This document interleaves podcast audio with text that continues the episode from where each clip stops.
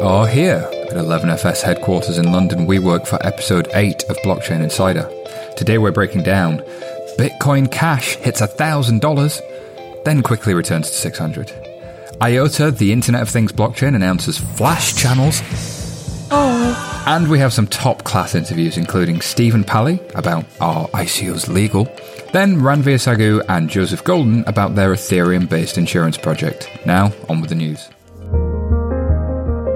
Okay, news time. We've got the regular, regular voice of Colin Platt. Colin, how are you, sir? Super excited to talk about Bcash. Yeah, I'm sure you are. And we have joining us for the first time Steve Webb from PwC. Steve, how are you? I'm very good, thank you, and thank you for having me here. Your presence was long overdue. I, I feel good that you're, you're on the show at last. Uh, so, Colin, we've we've got to talk about this drama. Previously on Blockchain Insider, we had the Bitcoin Cash drama. We had Bitcoin splitting in two, and then was it going to succeed? Was it going to disappear? Was it all going to go wrong? Was there going to be a nuclear bomb? No, it seems that it survived, but then Bitcoin seems to have kind of marched on and kept its price and stayed around where it was. Then it even hit record highs. Bitcoin Cash kind of disappeared. But then Bitcoin Cash starts to spike up to near near a thousand dollars. Like I, I went to sleep one night and Bitcoin Cash wasn't a thing. I woke up the next day and it's like Bitcoin Cash exploded. All right, let's let's recap. What is Bitcoin Cash, and then like why has this happened? Okay, so for the last two-ish years, um, Bitcoin's gone through a bit of a existential crisis. What it wants to be when it grows up. One camp says, right, we want to be an electronic cash. We want to compete with Visa. The other side says we'd rather compete with gold. Um, ultimately, this this came to head the first of August when the group that was favoring being cash said we, for uh, technical reasons, need to have larger blocks. Um, previously, there and currently in the main Bitcoin network, they're limited to one megabyte every 10 minutes. They decided, let's up that to eight. So blockchains are made of blocks. No surprises there, and we want bigger ones. That's exactly what they said. So they created Bitcoin Cash, and for every one Bitcoin you had the day before, you now had one brand new shiny Bitcoin Cash to go with it. So your one Bitcoin became one Bitcoin plus one Bitcoin Cash. Um, it's kind of like an, if you watch Rick and Morty with multiple universes, like you can be in one place and then you go through a portal and you're in two at the same time. Like when you get that whole split screen thing, suddenly I'm in two universes and I've got two of the same thing, but they're valued differently in both universes. Exactly. So Bitcoin right before this was worth something like two thousand eight hundred dollars, um, and all of a sudden, when you added these things both together, that became like five thousand dollars, which is odd when you think that basically a community split itself in two and now it's worth more. So Rick and Morty a bit. yeah, so I need to split myself in half and I'll be worth more. Like I, I, don't think that works on humans quite so well. I don't know if it worked quite as well for you, Simon. Uh yeah, it, but it has to. But I thought Bitcoin Cash was becoming the red-headed stepchild. I thought this thing was going to be like Bitcoin is is on a march and Bitcoin Cash is just going to disappear. W- what happened? Uh, the rise of the phoenix. Uh, this thing was pretty much dead, dead on arrival, or a lot of people thought. A while ago, Ethereum went through a similar, albeit slightly different, history where it also forked, and the old chain, Ethereum Classic as it's now called, pretty much disappeared off the face of the planet, only to rise again, and now went from the the price of zero to the price of approximately twenty dollars each now, which is about 10% on any given day of the main Ethereum coin. Um, this has seen something quite similar, and now Bitcoin Cash is worth about 15% of Bitcoin on any given day, and that oscillates between 5% and 20, 30%. Uh, we'll see if it's able to hold that over the long term like Ethereum Classic has been able to do. Um, there's some big stuff coming up this week. Uh, with ooh, big stuff this week. Ooh, big stuff this week with the difficulty uh, retargets coming. So what happens? Difficulty every, retargets every 2016 blocks, or approximately every two weeks under normal circumstances. Uh, the difficulty should adjust so that blocks stay about every 10 minutes. Bitcoin Cash had a, an extra little change in this, uh, and then had a sudden resurgence of mining uh, and hashing coming into it. So that normal two week period originally ended up taking approximately three weeks. And then once it reset, it overcompensated and decided it was only going to take five days to do what should normally take two weeks. So, uh, as a visual metaphor, I always imagine something like um, the Egyptians making uh, stuff for their pyramids, right? They're making these blocks and they're, they're trying to decide what size their block should be. And they've got a certain amount of miners or workers creating blocks of this size, and it's difficult to create a block of a certain size. And then suddenly they argue about what size blocks they should use. Two different architects go, no, if we made bigger blocks, we'd build the thing faster. And the other guys go, yeah, but I don't want to build it faster. I want it to be higher quality I want it to stand for longer. So I want smaller blocks. And then they sort of, this argument about the difficulty piece is like, well, what individual tools should I use? And the, the difficulty retargeting is that thing within Bitcoin where it looks at, okay, so how many people are doing the work? Therefore, how difficult should the work be? With this idea that that's going to change over time to, so that the network reaches an equilibrium so that there's enough people working. It's almost like that's the amount, that's the way in which you, you make the task arbitrarily difficult. And that changes over time. Yeah, I mean, it, it's a bit like, um, yeah, if you're building a pyramid or if you're painting walls in a house, if it's two people doing it, it's going to take you five days to do it. If all of a sudden you go out and you bring your 20 closest friends, it's certainly not going to take you the same amount of time. Mm-hmm. In, in Bitcoin, for a lot of reasons, we need to have it to at about 10 minutes because of these extra little features they put in it, it's not taking that um, to very large uh, volatility, and that may eventually kill Bitcoin Cash. So they're coming down too fast. So these these people who were creating their blocks, those blocks were getting created too fast. So the difficulty was decreased. Um, but then, of course, then it swings too far the other way, and then we're we're producing them too slow, and then the difficulty comes back. So we're kind of going through that volatile phase. Steve, do you have some thoughts on this? I kind of come at this from a perspective of somebody who's thinking about how some of this stuff's going to go into the corporate world and change the clients that PwC deals with lives for the better, and actually, I would argue, bring about good societal change, even even through working with corporates. I believe that's possible too. I kind of put myself in the perspective of just imagine Bitcoin. I was the CEO of Bitcoin Corporation, and I'd created uh, what a 64 billion market cap corporation. And my two favorite technology guys come and tell me we've got to we've got to find a way to scale this. We're so successful, we need to scale it, and we've got to get better. But the bad news is we can't agree. And not only can we not agree, but we're going to have a massive fight about it. We're to we're actually not speaking to each other. Some of us have even stopped speaking to each other, and there are fist fights going on in the hall. So we're not going to have one we're not going to have one technology anymore. We're going to have two technologies. And I kind of put myself in the view of a corporate looking at that whole outcome and the whole way that that's managed and saying this isn't a serious technology that we're going to be able to deploy. Now, I think it's kind of interesting into how it's going to play out because some of it's driven by economics, some of it's driven by speculation, I would argue, and some of it is just driven by sheer belief. There's kind of a belief in the one pure coin versus one way versus another. And I, and I think some of those dynamics are going to be interesting to see how they play out, but it also tends to mean that I think when you start looking back at a corporate world, this is some of the reasons of permission chains and um, the kind of consortia approach that we're seeing some of the uh, some of the big corporates come to, come to. It makes complete sense, Steve. I think that you can look at the volatility that there appears to be in this technology and say, actually, if I've got a millions of customers and I've got to have high performance um, corporate software that's running, then would I consider this? The the flip side of that is throughout all of this, it's kept running it still works. There are different versions of it, but they both work and they both seem to be quite effective. And I also want to cast our minds back to the beginnings of the internet, right? So if you remember uh, the early days of the internet, a lot of people said, yeah, you know, it's nice if you want to send a few emails, but what business are you really going to run on it? What, what, you're not really going to put video down the internet in 1995. And certain CEOs of certain companies that rhyme with Uster and Ock um, may have said such things. And now you find, of course, Netflix and Hulu and, and everything else, and BBC iPlayer and, and God knows what else.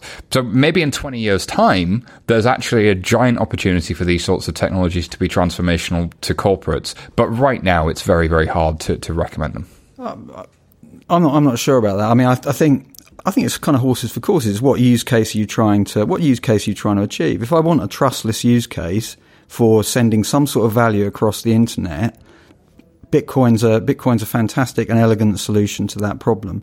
That isn't a problem necessarily that or, or, that that may be one problem that I want to solve, but there are plenty of other problems out there that I can solve with a technology that allows me to have a sharing of information where I have perfect sharing of information, where I don't have to send messages and get the messages wrong and then reconcile myself against the different counterparties I deal with. And I can see real genuine big use cases which I think are really valuable. I mean, you, the first job I ever did was I wrote software to settle a bond, right? there is so many unnecessary steps of sending messages to get a message back to check whether your message is the same as mine. A third party does some checking for us. If you imagine coming out of university, understanding blockchain distributed ledger and saying, I do what? You'd be kind of like, I do what? Why? On what planet would I even try and do that? Yeah, why would I need to? And, and I don't necessarily need an unpermissioned environment. I could have a permissioned group of participants that could work in a way where they would be able to have, I think, a more understandable and predictable governance, at least, let's say that, that could save us all a lot of money. And when I say us all, I genuinely mean us all, because if we invest in pension funds, if we invest in ISAs, that is money that is being wasted on frictional cost that does no value whatsoever. And that's where elements of this technology can come in for corporates sooner. And then in time, do I think that the permissioned versus unpermissioned question will will maybe merge and morph and actually you'll see a maybe one approach and maybe a more hybridized approach. I think that's probably where we'll end up. But in the meantime, there's stuff we can do next year that's going to save money, that's going to take, that's going to improve service. And I think, you know, let's not let perfect be the enemy of good. Absolutely. So if I was to set off from one side of the world and you were to set off from the other side of the world and we intended to meet in the middle, it'll take us a few years to get there. And or if we're in a boat, or it'll take us some time to get there, if not years. And absolutely, there's plenty of uh, mileage in solving problems that are here today with the technology as it works today. And speaking of that, um, there is a, a, Bitcoin bond that has been debuted by a company called Fisco in Japan, which I came very close to pronouncing as fiasco, but it's not a fiasco. It's a little bit special, and is it, Colin? What do you think? It uh, it is special, and and I, I want to hear Steve, you, t- you told us that you used to build uh, bond settlement software. So I'm, I'm going to bring you into this really quick. But uh, just as background, um, this Japanese conglomerate company decided that they wanted to trial things out. Um, f- some of our listeners may remember that uh, a few weeks ago, or a few months ago rather, um, Japan decided that uh, Bitcoin and cryptocurrencies would become a legal means of payment within the country. This company, Fisco, decided they wanted to trial things. So they issued a bond or their own debt internally, so between one part of the company and another, uh, for a nominal amount of 200 Bitcoin, or at the time about $850,000. So not a large amount. Um, and it is really an experiment because it's just kind of an accounting thing to move between one part of your company and the other. Um, but it's, it's interesting in that it hasn't been done before. Um, so I, would like to hear what, what you think about this, Steve. If, does this matter? Is this just a curiosity? Um, I think a bond on a blockchain is an extremely good use case because a bond is a relatively simple thing. It's effectively a loan that I make to a corporate that they're going to pay me back at a certain point in time, and they're paying me interest for doing so, or, or my pension fund is. So it's no, it's no similar from you or I going to a bank and, and, looking for a loan, but it's just being paid to a corporate instead of being paid to a. Uh, yeah, and they issue a security, which is which is a uh, which is a bond, and by the way, the government issues them as well. And in fact, governments are um, probably some of the biggest issuance, issuers of, bonds. So you've effectively got something which has a fixed life and it pays out a fixed amount of interest. And it doesn't have any other particular corporate events that happen. It matures. There's a secondary market for it generally. There, there's what about 100 trillion bonds in issuance in total, and around 700 billion of bonds that settle every day. So we're talking about an absolutely enormous market. It dwarfs the equity market. Well, and that 700 billion settling every single day dwarfs the entire cryptocurrency market at 125 billion. Absolutely, yeah. Um, but then this one specifically, these guys have done something, uh, I guess, a little bit different with with that bond. They've they've actually issued it directly on Bitcoin. Is that undenominated in Bitcoin? Is that fair? Denominated in Bitcoin, as far as I understand. So. I, I believe it still uses uh, more traditional technology to actually function uh, and settle, so something that's not uh, too weird. And there's a lot of companies in Japan. Obviously, they use the yen as their their national currency, and I would imagine a majority of their revenues are in yen. It could be that they want to borrow money in dollars or euros. So that's not foreign for these markets. What's really interesting is that all of the cash movements are purely in Bitcoin. I mean, look, it's a, it's a it's certainly an interesting thing to do. I actually think the place that this will really kick off, I think the bond market is the bond market has tended to gravitate towards big issues, right? So you've got Amazon who issued, I think, 17, 16 billion US dollar uh, this week so that they can do this food um, takeover. And you have Microsoft in January who did their second issuance of six months and raised 17 billion in bond um, issuance, and they were twice oversubscribed for that. So that's kind of one end of the market. Bond issuance in the SME market has virtually died away. There is no, there's virtually no small no, business lending. There's virtually no, there's virtually no medium down bond issuance, and that for me is a massive gap because you've got um, you've got low interest rates, and therefore people looking to lend money, cash rich, particularly older people, some of whom may be sitting in this room, uh, well, one of whom is sitting in this room at least, that would be prepared to lend on that basis and you know, would lend don't necessarily want to lend to startups on an equity upside, but might lend to more established companies that just want to issue, you know, a fifty million a fifty million pound bond, for example. And that, for me, is a real green field that blockchain as a technology could come into because you could do that relatively cheaply. And I'm really quite surprised that none of the crowdfunding platforms has looked at that. Well, some microbonds you do see in some of the, there are some platforms out there that do that in the fintech space, but they're small and they're not well known. Yeah. And there is something about this blockchain space, especially now to- we're in token mania, token madness has taken over, that everybody's trying to use a token to do everything. But actually, that crowd uh, crowdish bond issuance type approach uh, and platforms for that. We saw it with um, sales finance and your market invoices and, and, companies like that for for you know, people who want to sell their invoices in, in, the small business space. There are some platforms like that in, in, the debt issuance space as well, but they're not very well known and there's not many of them. I think there was uh, there's a company Brewdog in London. They're an independent brewery. They actually issued a bond and had a lot of their customers buy that bond, and it's an interesting way to engage your customer base. Uh, if you're a medium sized enterprise that's starting to grow, you want to grow national, but you also want to incent um, some of your customers to become advocates. It's an interesting way of, of looking at that, and that's not dissimilar from what we're seeing in the, the token sale spaces. There's definitely, you create advocacy when somebody owns some of the upside in your organization. Chilango did the same thing, and, you know, I, the burrito bond I was I was standing in a queue outside the door at Chilango, and I'm thinking this looks like a this looks like a reasonable secure loan, if you know, a bond to buy because I can't remember what they were paying now, six percent or something, or eighteen month bond or something. Looks like a good deal. Doesn't look like these guys are going down any time. People and when you consider the amount that savings accounts are paying in the US or savings accounts in Europe, I mean, savings accounts just from from a retail customer standpoint aren't there. Uh, savings accounts just as a way to put money, or you're just losing money against inflation in, in, most markets. So you would look at something like this if it was packaged to consumers in the right way. If you consider the cost and complexity of managing, then the bond issuance is your share register or your, your your debt register, I should say, and who owns that, and then just simply the payout that you're making. It's a, it's a, it would be a relatively trivial thing to put on a blockchain application, and then if you did that you would also probably overcome the other major drawback I see, which is you can enable a secondary market because you could have secondary market trading because it would be very simple to show that you know I've sold my my bond to Colin. Okay, so thank you very much, gents. The next story up is one on CryptoCoins News, where IOTA, the Internet of Things blockchain, has launched something called Flash Channels, which just either sounds like something to clean up my kitchen or some kind of superhero, but actually it makes a lot of sense. So it, IOTA is a protocol designed for the Internet of Things, and they describe themselves a little bit as a blockchain without the blocks, which I think is. Um, an interesting idea, but effectively what they do is they say traditional blockchains run into scaling issues because users are transacting and the validation of said transactions are always siloed and often at odds with each other, and then we have to come to consensus marrying the validation with a transaction, their DAG based system um, allows for each transaction entering the network to validate previous transactions. So it comes along and says, ah, I'm a new transaction. I'm going to validate these five or 10 as me entering this, this network. Now, the detail behind that, we can bring the IOTA guys on to explain a little bit more.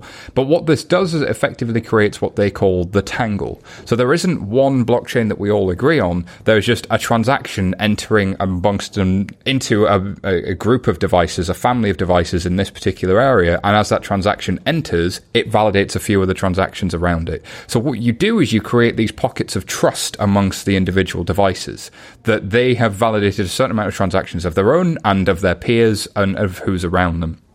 And there's uh, some analytics behind how that gives you a certain degree of confidence. Now, that's a lot faster than a traditional blockchain, but also when you're dealing with devices that are maybe $10 and low powered, maybe $5, maybe $1 devices, actually, do you need all of the validation of the Bitcoin network and can you afford the validation of a Bitcoin network? And if we are going to have 50 billion connected devices, 100 billion connected devices, and these things are going to be running uh, agriculture or um, farming or aviation and all this kind of stuff, but but these are very small sensors, then we probably need a network that can that can manage that. But then they, the IOTA guys said, well, it's great that we have this tangle. It's great that we can do these nano transactions, as, as we call them. But there's a certain cost to doing a transaction, especially when you're coming out of the banking world and into the blockchain world. So what they've, uh, what they've announced now is the Flash network for true nano payments basically says, well, why don't you just prepay the IOTA network for a whole bunch of transactions? And then inside IOTA, we will validate a lot of transactions for you amongst ourselves inside our, our nano network. So it's not dissimilar to the Lightning Network or Raiden, where they create these these channels effectively in which the uh, transactions are netted off. So Colin and Steve and Hadi and I all have the uh, we're all inside this channel. We transact amongst ourselves, and then when we talk to the rest of the network, we only report our net position. So we might have transacted a hundred times, but actually Colin's up five, Simon's down five, and everybody else is, is kind of the same, and that's all we report outwards.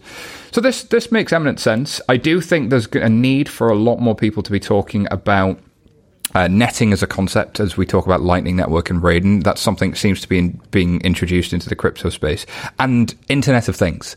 I remember talking to Carsten Stocker, who works for RWE, famously known as npower, the utilities company, and he was he was very concerned that he's not really seeing the financial services industry moving into Internet of Things. Because actually, if we have all of these devices, and all of these devices need to be able to transact amongst each other, paying 25 cents for a transaction that is actually micro sense just doesn't make any sense anymore. So we need an ability to transact within that, and IOTA is, is one way of saying that. But I'm, I'm, I'm, unless you guys have anything to add to this, I'm, I'm going to try and move us on because we're going to try and get the IOTA guys. I'll just show. throw in there. I'd like the idea of Barclays banking a refrigerator.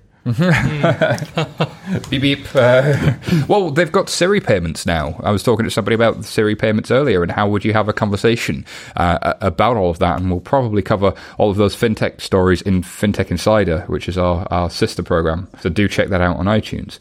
But uh, we have joining us latecomer into the show, but uh, all because of our own organizational faults. Hadi Hadi Kabalan from Otonomos. Hadi, how are you, sir? Hi guys. Yeah, good. Very well. And you? Very well, sir. So unlike PwC, people may not have heard of Otonomos. Can you just tell us a little bit about who you are?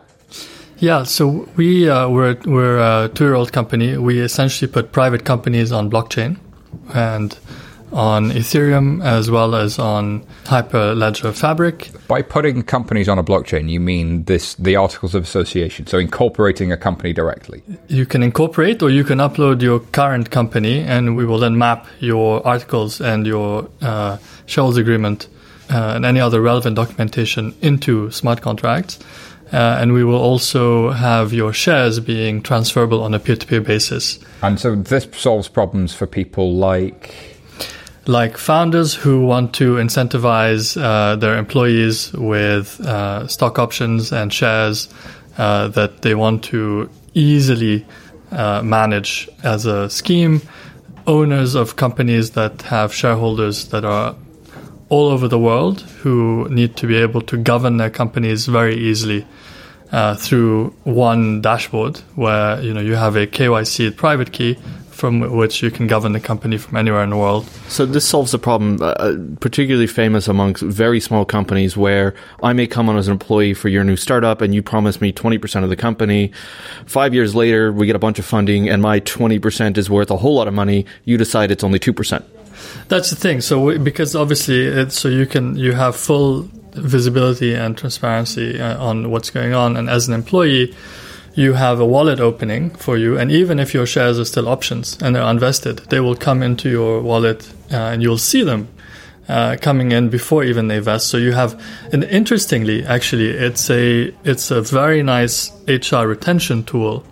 Because how many times do people hire someone and they say, "Oh, and we're going to give you this many options," you know, and then between the lawyers and the paperwork and this and that, it's like three months down the line, and hasn't been done and the person's thinking did they mean it? You know all of this stuff. So if you know with us and actually with, on the dashboard it, it's with several clicks you've created an option scheme. So there was, uh, and you and you just you go forward with it. There was a great blog post by a friend of the show, Richard Burton, who was an, uh, an employee at Stripe.com, and he was saying that the problem with stock options as well is you get the options, but you have to buy that option. So you need a lot of cash to buy your option. It's not like having money in a savings account. Like you need to pony up the cash to to then own those shares. Those shares may have grown in value, but you still have to put a lot of cash in in the first place. So a lot of people can't necessarily work with those, and and most employees don't really understand them. So to have an online platform that that helps you manage them um, as a smart contract makes complete sense. But uh, enough about Otonomos because I, I, did want people to know who you are. Um, but Hadi, thank you for joining us. Otonomos.com, everybody. There you go. Can you uh, spell that one for us? O, yes, O T O N O M O S. Yeah, that one confused me for a while. I was looking for all kinds of different companies that weren't Hadi's. It was, it was a real frustrate. PwC um, is PwC, by the way. yeah. I, have heard of you guys. Like, did, what do you guys do? Is auditing, right? I think it's going to go quite well for you um, all right, so the next story up is um, another hack in blockchain token land. Colin, there's a hack. The company here was called Enigma. So is what's gone on a complete enigma, or is this hack making sense to you? This one makes a whole lot of sense. In short, the blockchain's hacked, everything's over. Oh, okay. in reality, what, what happened was um, Enigma wanted to to raise an ICO, which is very popular. We've talked about that once or twice, um, or every single time we get on this show. And often in pre-sale uh, land of tokens, people are able to come in a little bit before the rest of the world, and they get a better deal. So um, some some interesting entrepreneurs decided that they wanted to create a phishing website, a website that looked a whole lot like Enigma's actual site, and advertised for a pre-sale that did not actually actually exist. And um, they set up a, an account, and all of a sudden, people got very excited about Enigma because of the marketing around Enigma, and sent about half a million dollars at the time of Ether into this account um, from this uh, huckster. Uh, the Enigma co- company found out about this and said, "Hold on, we're not associated with this. You don't get Enigma tokens for it uh, because that's not us at all, and this was not our deal. We don't operate this way." So it's not really a hack; it's a scam. It's a scam. And there's been a lot of these scams. I remember during the um, Tezos ICO and Filecoin, there's a million people saying, wear this. And it's very hard to know that what you've been sent is actually really a Filecoin, a Tezzy, um, or, or, an Enigma coin in this particular case. So, Hadi, are there ways to, to solve that? Are there good practices that, that people can be thinking about? Well, I mean, I think in this particular case, you have to think about, well, who, I mean, who would, who would a consumer complain to? Mm. Right, so it's it's really not clear in, in, in this case, and that so that opens up a whole um, uh, door about how regulators have been thinking about these things as well. Um, and and so if if someone sells you something on the web, um, and then you, you claim it was missold, you know, what does that mean? Who who is your uh, who is your fallback? Who who compensates you, and so on. It, there is no real answer because it's the way I look at it is if if you have a generation that's growing up digital first, right? Mobile, mobile first, and so on. There is an inherent attraction, obviously, to reading documentation that is interactive, short, digital, rather than an IPO red herring. Okay, but uh, on the other hand, you also need it to be within the framework of the law and the jurisdiction, and to have that person to come back to and complain if there's an ombudsman, if there is a regulator to say, okay, this was mishandled, and so on. And so we've we've just taken a view ourselves that um, you know if you want to put a, your company uh, on the Otonomos platform as a company and you want to conduct a, an equity issuance, you have to be very clear that this is an equity issuance. Uh, it just so happens that you know we use blockchain to facilitate everything and have you govern your company and do your share transfers and make everything paper free. Uh, but you know, we're very clear that if, if you wanted to do something that you want to call anything other than equity, then we're not the platform for it. So, Hadi, I think uh, what I think about in, in this situation is how do I know who I'm dealing with, which is you know, KYC as we know it, uh, know your customer, and to know who's signing something, who's sending something, and that I've got the real token. As, as you say, there's no obvious uh, framework or governance, and, and there's a really interesting point to come in the near future where somebody's going to say, uh, uh, "I've been screwed over here," um, and that's why we think we've seen SEC guidance and a few other things. Colin, do you have thoughts here? Well, I'm definitely going to call Steve. Apparently, he's the the Bitcoin uh, Inc. CEO, but um, there's an important thing in here that uh, we, we talked about audit kind of jokingly with PwC. Having these traditional structures to guarantee what I think I'm doing is what I'm actually doing is still really important. Do you think that blockchains uh, will ultimately help or hinder something like an audit business? So first, let me say I'm not an auditor. Uh, I'm a management consultant and uh, and technologist, but um, that's the CEO of Bitcoin. I'm the CEO of Bitcoin. Uh, yeah, that's right, Satoshi.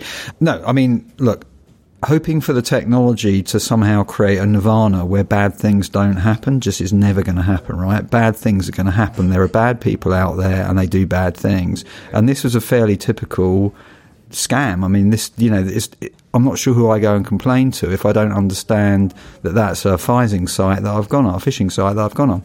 So, you know, there's a certain amount of buyer beware in all of this as well. And if you look at other examples of where people have had coins stolen from exchanges. They've tended to be typical scams that could be for your bank account or anything else, where you're giving your password away by accident or your phone's been hacked or whatever. I, the, the technology is not going to protect us from all of that, right? So I just wonder if, yeah, a lot of the scams we're seeing here is something that you could see in any financial services context. You could see it anywhere, um, and the fact that people don't understand this space makes it even more risky. Um, but as Jason, uh, our colleague at, at 11FS, says, uh, there is a bit of live by the sword, die by the sword in the in the crypto space. Listen, we are all out of time for today's news, and I wanted to talk about an excellent blog post called um, "Not All Tokens Are Created Equal" from CoinDesk. I thought that was really really good, and uh, a blog post that was on the blockchain infrastructure landscape, a first principles framing. Uh, this is by uh, Trent McConaghy of BigChainDB. So if you go to bigchaindb.com and you just look at their blog uh, and look for a first principle framing of blockchain infrastructure, like it's a long read, but if you want to know what the future of Web 3.0 is, um, I think that's one of the most uh, well thought out uh, long reads on what actually the blockchain space is becoming more about. It's it's less about hey, it's all about assets and trading and tokens and uh, movement of value, and it's a lot more about what does the future of the internet look like. And I think there's there's a lot of room for that. Uh, but I've got to send us to ad break. So we are going to blockchain live on the 20th September at the brewery in London. I'll be chairing the main stage and it promises to be a fantastic event with an agenda packed full of amazing and insightful speakers. If you want to join us there, Blockchain Insider listeners can get a whopping 50% discount off the tickets using the following discount code M11FS. Come join us in London and I'll see you soon. That's M11FS. Check us out. Great. So we are back with Colin G. Platt. Colin, how are you, sir? Still doing great. And we have the fortune of being joined by Stephen Palley. Stephen, how are you? Doing just fine. I'm actually in rural Ohio as we speak. So uh, you're a legal professional um, who's been watching this space closely for a number of years, and we found ourselves in a whole bunch of Twitter debates and really enjoying kind of pulling apart where we are with blockchains and tokens and ICOs and so, guppies and, and everything in between. Uh, so, what are your thoughts on where are we and where have we been? Is this is the revolution of the anarchists? Have we seen all this before? Like, what's really going on here with blockchain and tokens? Tokens and all this kind of stuff? Right. So that's a good question. I actually um, I did a conference a week ago in Las Vegas, the International Legal Technology Association, and my tech, my panel was um, titled "Where Does Blockchain Fit into Legal?" And whoever wrote the copy for it included a line that said, um, "Blockchain is the most important thing to happen to the legal profession since William the Conqueror introduced the common law." Obviously, I don't think that's necessarily true. So we're at a pretty high point in the hype cycle. And I think from a technological development standpoint, you know, we've seen all of this before. Every time a new technology has taken hold in human history, people have made much of it. And it's taken time for the law to get sorted. It's taken time for the wheat to get sorted from the chaff. You can see this with the invention of the printing press, the invention of the steam elevator, automobiles, uh, computers, calculators. It, it's all happened before. I think what's interesting is, as a lawyer, what's interesting to me is not tokens. That to me is, um, for the most part, it's just boiler room people finding easy money. I think that's boring. What's interesting to me, it's not that I don't like money either, don't get me wrong. What's interesting to me is the notion of a ledger that can be in multiple places at the same time and that can only be modified if there is agreement among the parties. As a lawyer, that is actually kind of revolutionary. That's what I think is interesting, and that's where I think once we figure out, you know, are tokens commodities? Are they securities? Does the SEC have jurisdiction? The CFTC? What do countries everywhere in the world think of these things? Once we sort out the investment component piece of it, get over that froth. What would be interesting to me is to see where the technology develops. So an interesting idea that really we've seen a lot before in the legal profession. Um, but it's nice to have something that's not just the introduction of track changes and this idea that you know, in, in legal there was always this difficulty about agreeing the state of something because one people had one copy of something, somebody else had, and, and getting to the evidence and what was underneath something, getting to the facts was always 90% of the job. And then actually then deciding what the law thinks about that and making a case was, was probably a, another piece. I'll start with the token piece. Let's let's address that because I do think there's definitely something to that that le- to that um, certainty of people agreeing on the statement state of facts, which I think is is hugely significant. But you've been outspoken about ICOs and their legal status, and, and you just mentioned there um, that you know boiler room and this kind of stuff. We saw the the SEC, the Securities and Exchange Commission, came out a couple of weeks ago with some comments on the space. Were they surprising comments for you? And you know, what what do you think they really mean for these people that are buying tokens or issuing tokens? Or if you're um, kind of like an institution thinking, actually, this is maybe we should maybe we should be buying some of this. What, what's your view? Um, from the standpoint of what the SEC said, I, I was not surprised what I read. I read it as, and I think if you get to the end, I think the SEC essentially says this look, I mean, you can build whatever you want, and it could be really cool. There's law, it exists. If something was a securities offering before somebody came up with the idea of ERC20 tokens or blockchain, or even before Bitcoin, if somebody sold something that was a security before, the same rules apply. I don't think that that is terribly shocking. You know, you could have sent 20 years ago, shoot, 40 years ago, you could have sent a telex to everybody you knew in the United States, telling people about some great idea that you had and asking them for money. Um, you know, 15, 20 years ago, maybe it would have been uh, first a fax and then an email. Um, now you can essentially do the same thing and transfer value using code.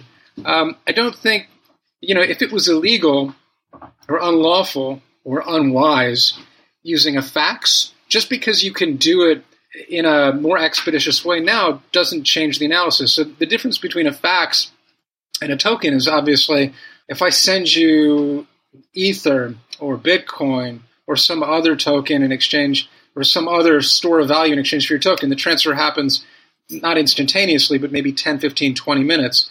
Um, if I sent a promise before in a fax or an email, it would take longer. The fact that you can transfer consideration faster doesn't change the analysis of whether or not something is a uh, securities is a security or not. That's kind of the way I look at it. So, for our listeners who are like me and have just Googled, a telex is like a peer to peer fax machine, right?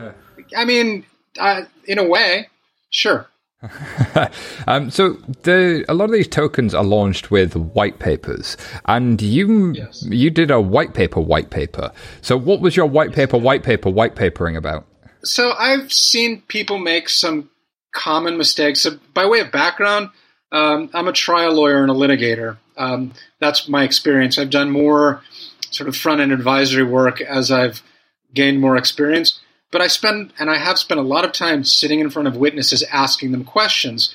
So when I see something like a white paper, I literally do. I, I began by saying, so you call them white paper, we call them evidence. I, I see documents and I see exhibit stickers on them. So what I was trying to do, and uh, hopefully not too sharp of a fashion, just trying to give people some perspective. You know, some of these ICOs will fail. For some of them, uh, people who put money into them call it cryptocurrency. I call it money. Some some people who invest in them will say they failed. There will be litigation. It will happen. You have 180 or so countries in the world, multiple states, provinces, legal jurisdictions.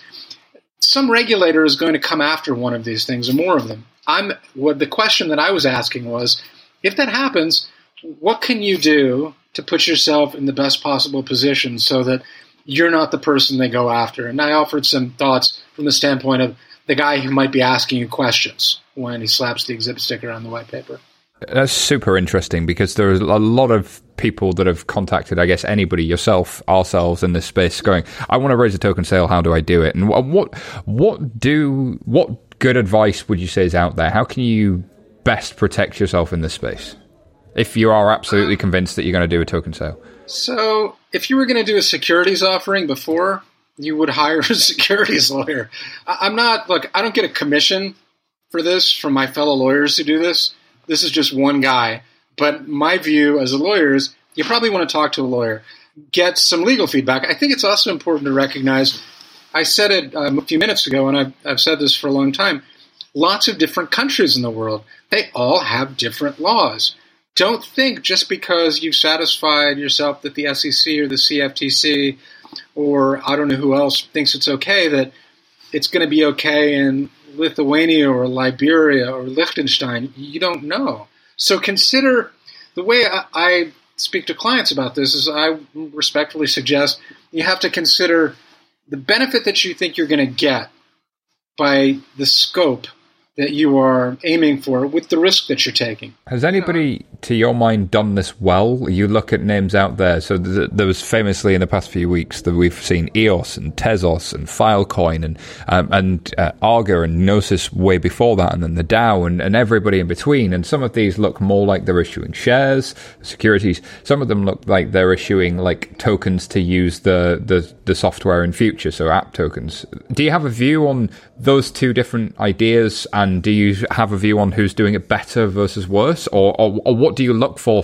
What does good look like to you? Um, that's a really good question, actually.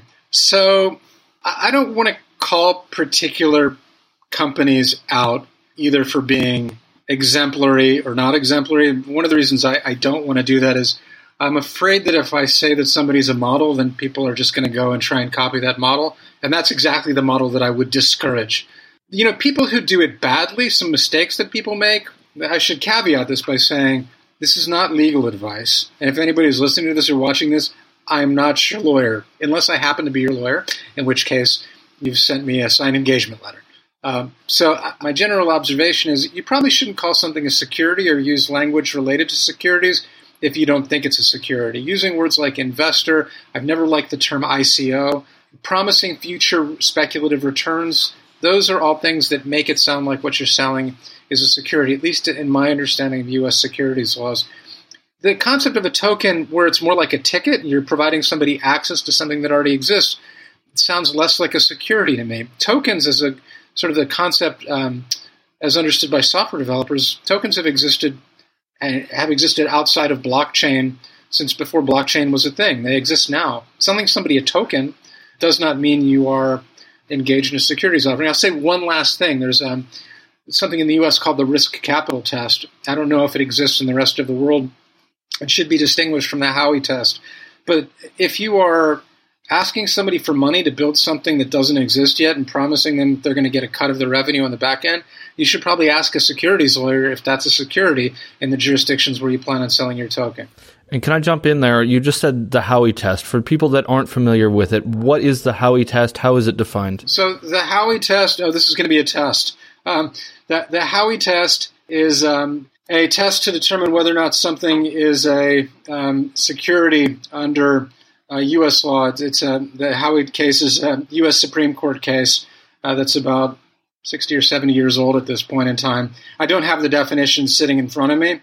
Um, the, the, basic concept is um, an investment of money uh, in a common enterprise where there's a promise of financial return based solely on the efforts of others. Now, solely is a word that's been litigated um, quite a bit, and there's a plethora of U.S. case law on the topic.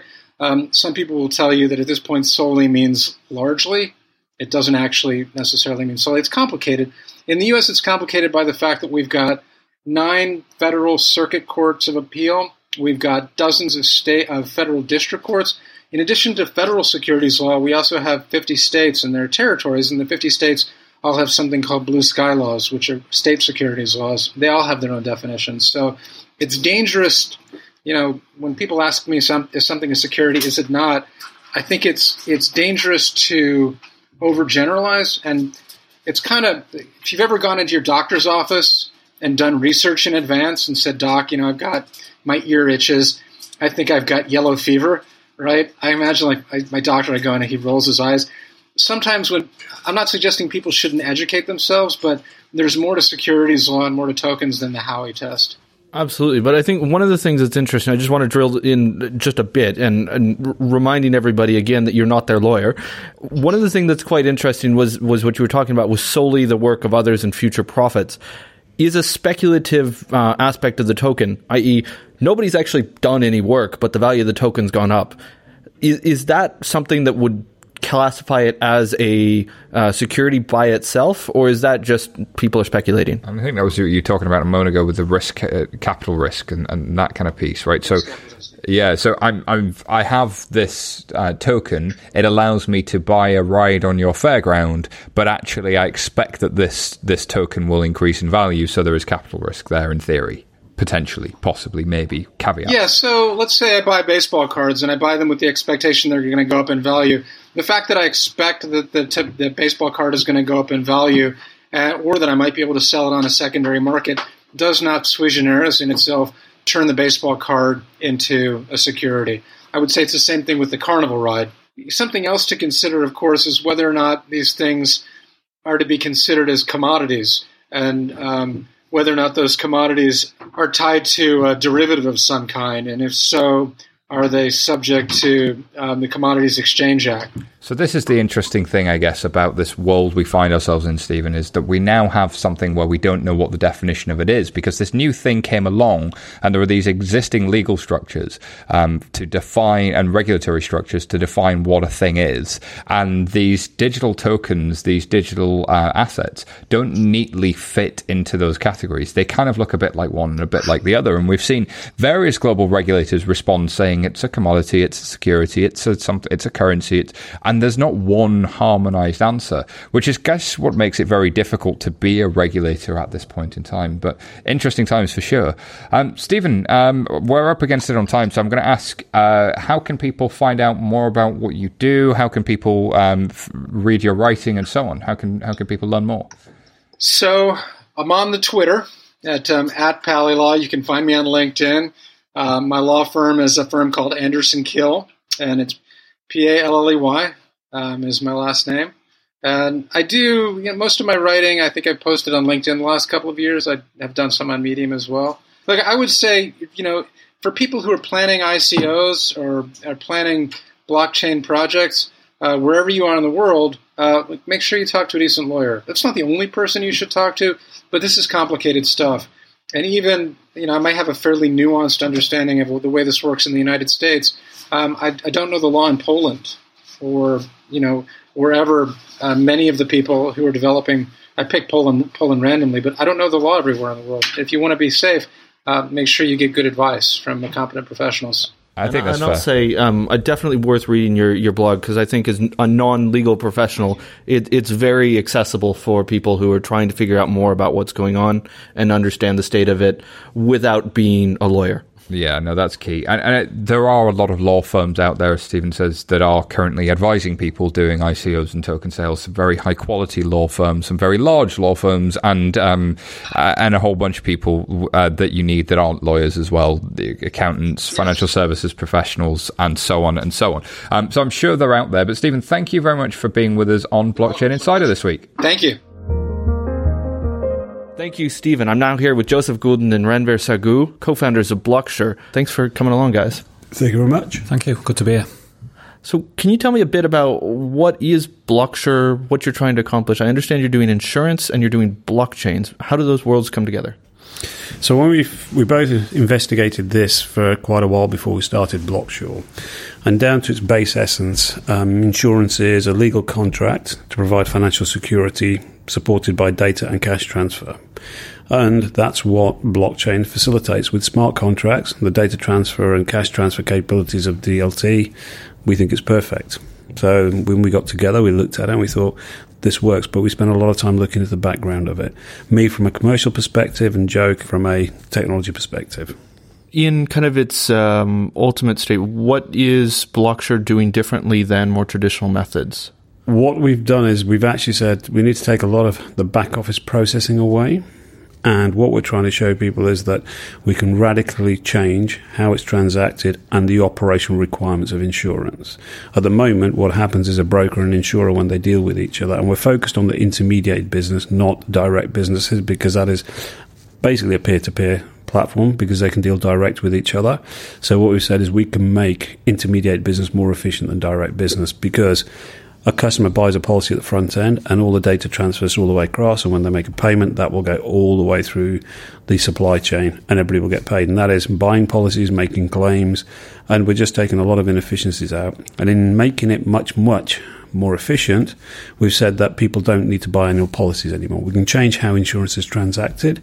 So you may buy a base policy if you've got three cars and you cover driving on the road. But then you have an on demand facility, which means whichever car of those three you drive, you put that on cover and you're covered. So no longer is it one car, one policy, annual policies. We want to do away with that kind of stuff. Customers buy what they need from an insurance perspective, and when something happens, they get paid out quickly, not the current claims process. That's that's the commercial side of it. Um, Joe, do you want to explain a bit more about the technology side that we've put in place? Um, so at the moment, we're utilizing a permissioned Ethereum chain. Actually, it's um, JP Morgan's Quorum. Um, that allows us to create sort of organic networks that allow the participants to scale as they require and share information with only the participants that are allowed and authorized to view those transactions. So, for those that don't know, um, the, the JP Morgan Quorum was started from Ethereum and it is specifically using Ethereum without Ether, where we know who the participants are. It's this permission blockchain or private blockchain. Why did you decide to use Quorum versus maybe Corda or Hyperledger Fabric?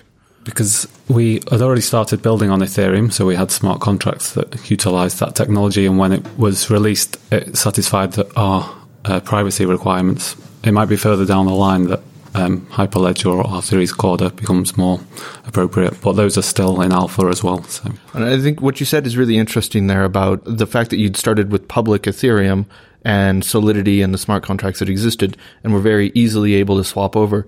Do you think that that will be a driving force of people maybe going the other direction in the future? And maybe you guys decide you want to go back to the public Ethereum network or any other public network. Would you find that potentially attractive for this business? Yeah, we had that in mind, and that was uh, the way we tried to design it. Is we only put information on the blockchain that absolutely needs to be there, and uh, I think the public blockchain has a big part to play, at least in identity and payments. So, um, yes, we we see that combination of the two being very important. And it's, I think for us, it's a, it's a journey we're going on in this. It's very early stages. We're in an insurance industry which is very conservative. So we've got to take it step by step from where we are now to the future. So, working on a permission chain where each broker can only see their own information, each insurer can only see their own information is really important.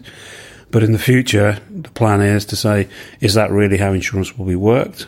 maybe not, with all the ICOs and people like Etherisc, etc., who are building platforms. We want to be the technology provider for them because that's what we do. So being on the open chain is important to us and being able to do that. So it's very important to be able to work in a open way and not narrow ourselves down to a certain permission chain. So that's hence why Joe will be looking at Corda, will be looking at Hyperledger to say how does it fit with our overall strategy. And I, uh, there's something else that's really interesting. Your clients in there, you're not going out to every Tom, Dick, and Harry who wants to buy a car insurance policy or home insurance. You're selling to the kind of bigger companies like the Avivas and Access of the world and trying to help them improve their process. So it's it's both for us. So if there is somebody who wants to do build a peer to peer um, cryptocurrency based insurer, our platform is available to them. If it's a conventional insurer, great, they can use it as well. Other people have distribution. We want other people to focus on building insurance businesses. We want to build a technology.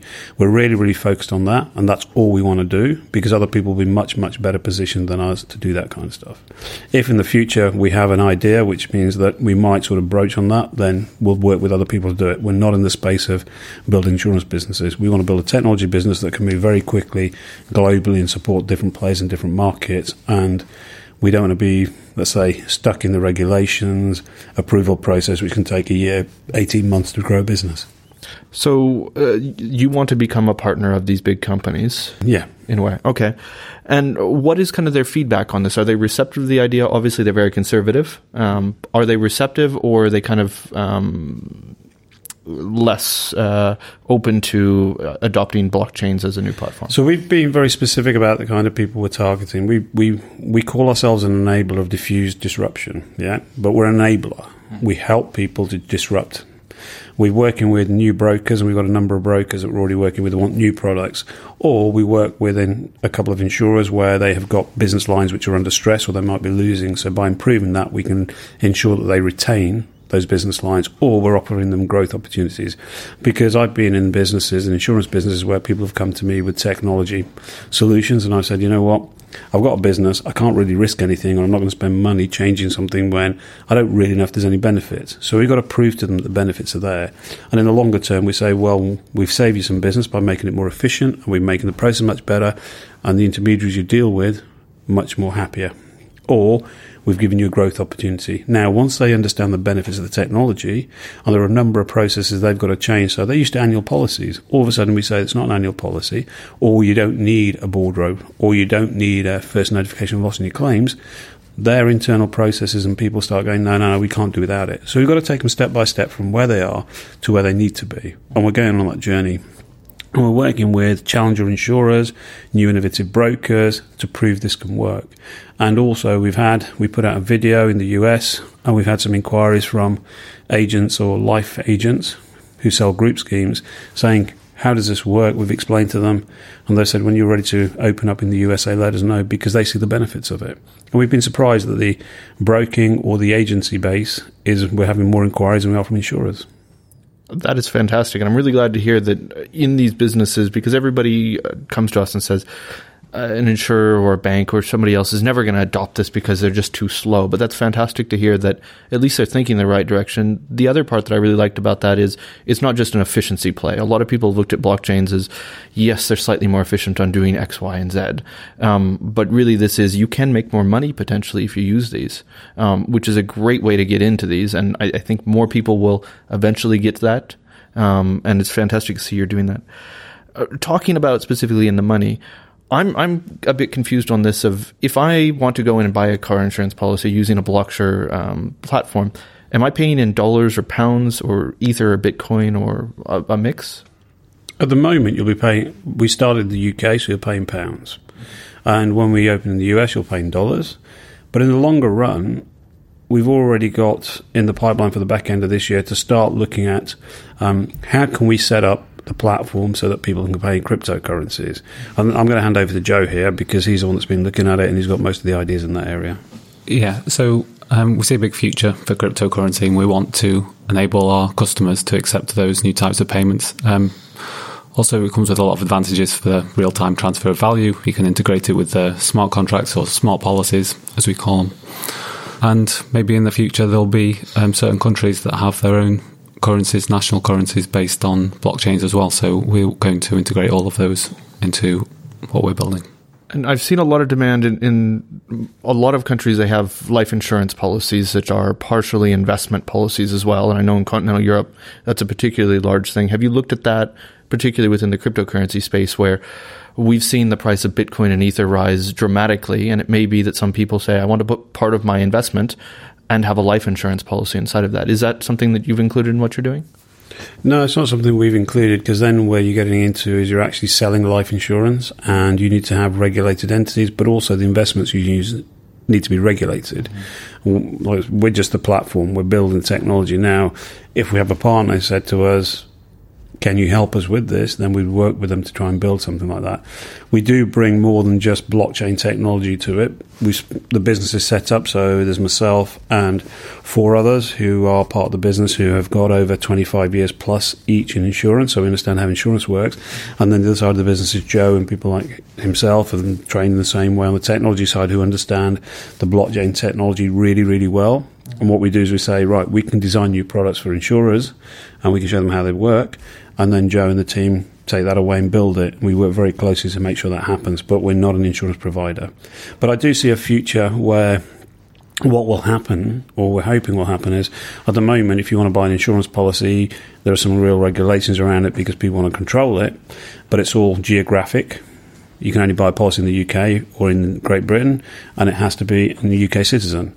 But if, let's say, certain types of policy, if you can get a better deal overseas, why not be able to buy that? And cryptocurrencies span that. So, will we see the challenge of regulation? I think with the ICOs that are happening, people will start challenging regulation. And as long as they can prove the consumer is protected, why do you have to buy policy in pounds? Why can you not buy in Bitcoin or Ether? And as long as it's going to pay out and give you the value that you want, there's no risk. And what you protect yourself for actually happens, then great. And, and you brought up the really interesting topic of ICOs. Are you guys looking at ICOs as a funding mechanism? Why? Why not? We what we want to do is we're going through a fundraise at the moment, which is a conventional fundraise, because we want to get the business to a point where we can prove this works. Um, an ICO is planned, but we want to establish ourselves with credibility in the insurance world, and then we want to do an ICO, but we're going to do it more like a conventional IPO. So we have a business plan that we're developing.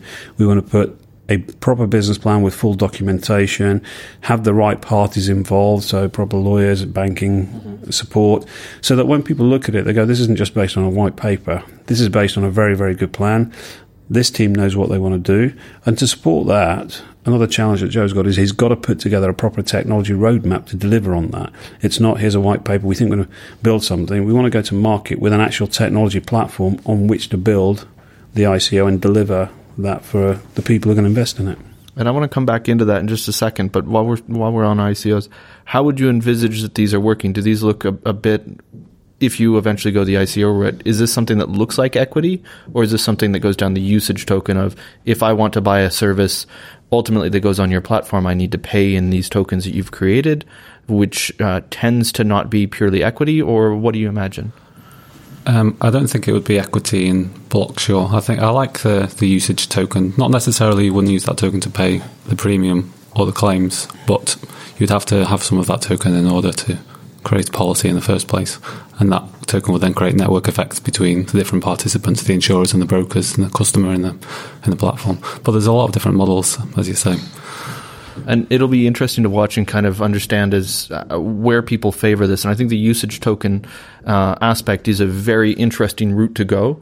It's still very uncertain from a regulatory point of view what it is, in fact. Um, but there are a lot of opportunities if you get it right that they can be massively successful and get a lot of buy-in and build a community. I mean, if you if you got paid in Facebook token for every time you posted, you might be more active on Facebook than you otherwise would be. I mean, one of the interesting models that we've looked at is having a crypto mutual, as we call it. So, why not just say to people, we know people with cryptocurrencies have certain items at the moment, and you want to test it in a sort of, let's say, a small way so that people get very, very comfortable with it. And we talked about why not do gadget insurance in a cryptocurrency because everybody's got gadgets, right? They've got a laptop, mobile phone, etc. Probably a couple and you create a mutual and then you say, right, this is how the mutual is going to work. If you don't claim, then it's good for you. If you do claim, guess what? You don't get a um, discount, etc. But the better it runs, the better everybody does. And just get people used to that concept. And so the mutual is the concept of having kind of a syndicate of people that co-insure themselves. And that is just kind of inherently peer to peer. Is that how like the Lloyd's market works today, or what does that look like? So the Lloyd's market isn't a mutual. Lloyd's market is as a profit market. So each of the insurers have a profit pool, and people pay their premiums, and then what are the profits the syndicates make, they do. That's just a, Lloyd's is more like a centralized market. One of the problems that's happened with Lloyd's is that people used to deal direct but then it became difficult and more complex. And now they've put platforms in the middle, like they've got a central um, processing unit, but they've got a big platform called Xchanging, which charges quite a lot of money. How we see the future being is that you don't need the Xchanging and you don't need the centralized um, processing because it's all batch processing. So at the end of every month, a broker will put on um, Xchanging what they've processed, and then the insurer will download it, etc. And they'll say, "Yep, fine, it all agrees," and there might be reconciliation issues. In the future, you'll do it on an individual account base or individual transaction basis and you'll pay. So all of a sudden, the need for the centralized clearing is gone. And that's exactly the same as Swift or anything else of that nature. Okay, uh, that is that is really fascinating. I, I want to come back to the notion that you, you mentioned a minute ago about you know building and getting your technology roadmap. When do you see this going live? How do you get there? Are you looking to bring people into the company, hiring? Um, and if so, what types of people are you trying to bring in? Um, so technology roadmap, we're looking to go live with uh, first product with one of our customers end of this year, and then we've got some more lined up for early next year. Uh, we are hiring developers at the moment. We're trying to build out the development team. Uh, we're looking for Java, uh, JVM skill set basically, but we're open to anyone that's interested in learning new things and really loves technology in general, but blockchain specifically. Okay, and maybe people that are just starting, that have a development background, that are just starting to get into blockchain, um, should come out and contact you. What other advice might you give to people, be it development backgrounds or non-developer backgrounds, if they want to get more involved in blockchain? What advice would you have for them?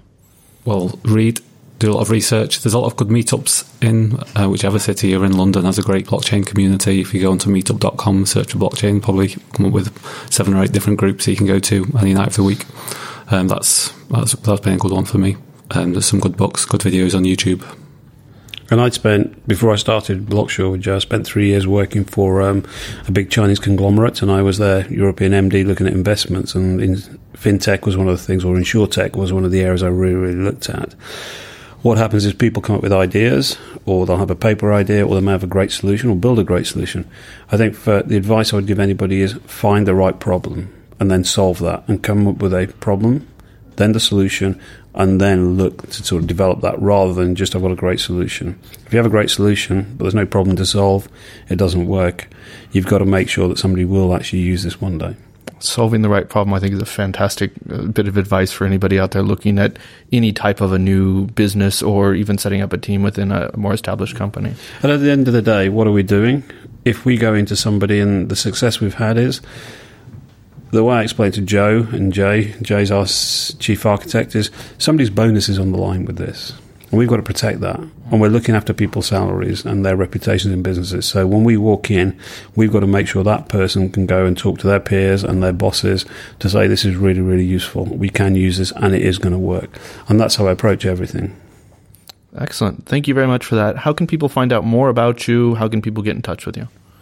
Um, they can just go to our website, so blocksure.com there are a number of explainer videos, um, and they can just contact us via that. So there's an inquiries at blocksure.com, and we're always very receptive to that. We get back within 24 hours at the most. Um, we've been very, very busy with the fundraiser at the moment, but we are responding to customer inquiries and everything as much as we can. Excellent. Thank you very much, Ranvir and Joe. Thank you very much. Thank you, Colin, and thank you very much to the Blocksure guys, and a big thanks to all of our guests today. If you want to know more about us, please check out 11fs.com. Uh, if you like what you've heard, subscribe to our podcast, please. Leave us a review on iTunes. Tell your friends and colleagues to listen too. We'll have more Blockchain Insider next week. Thank you very much.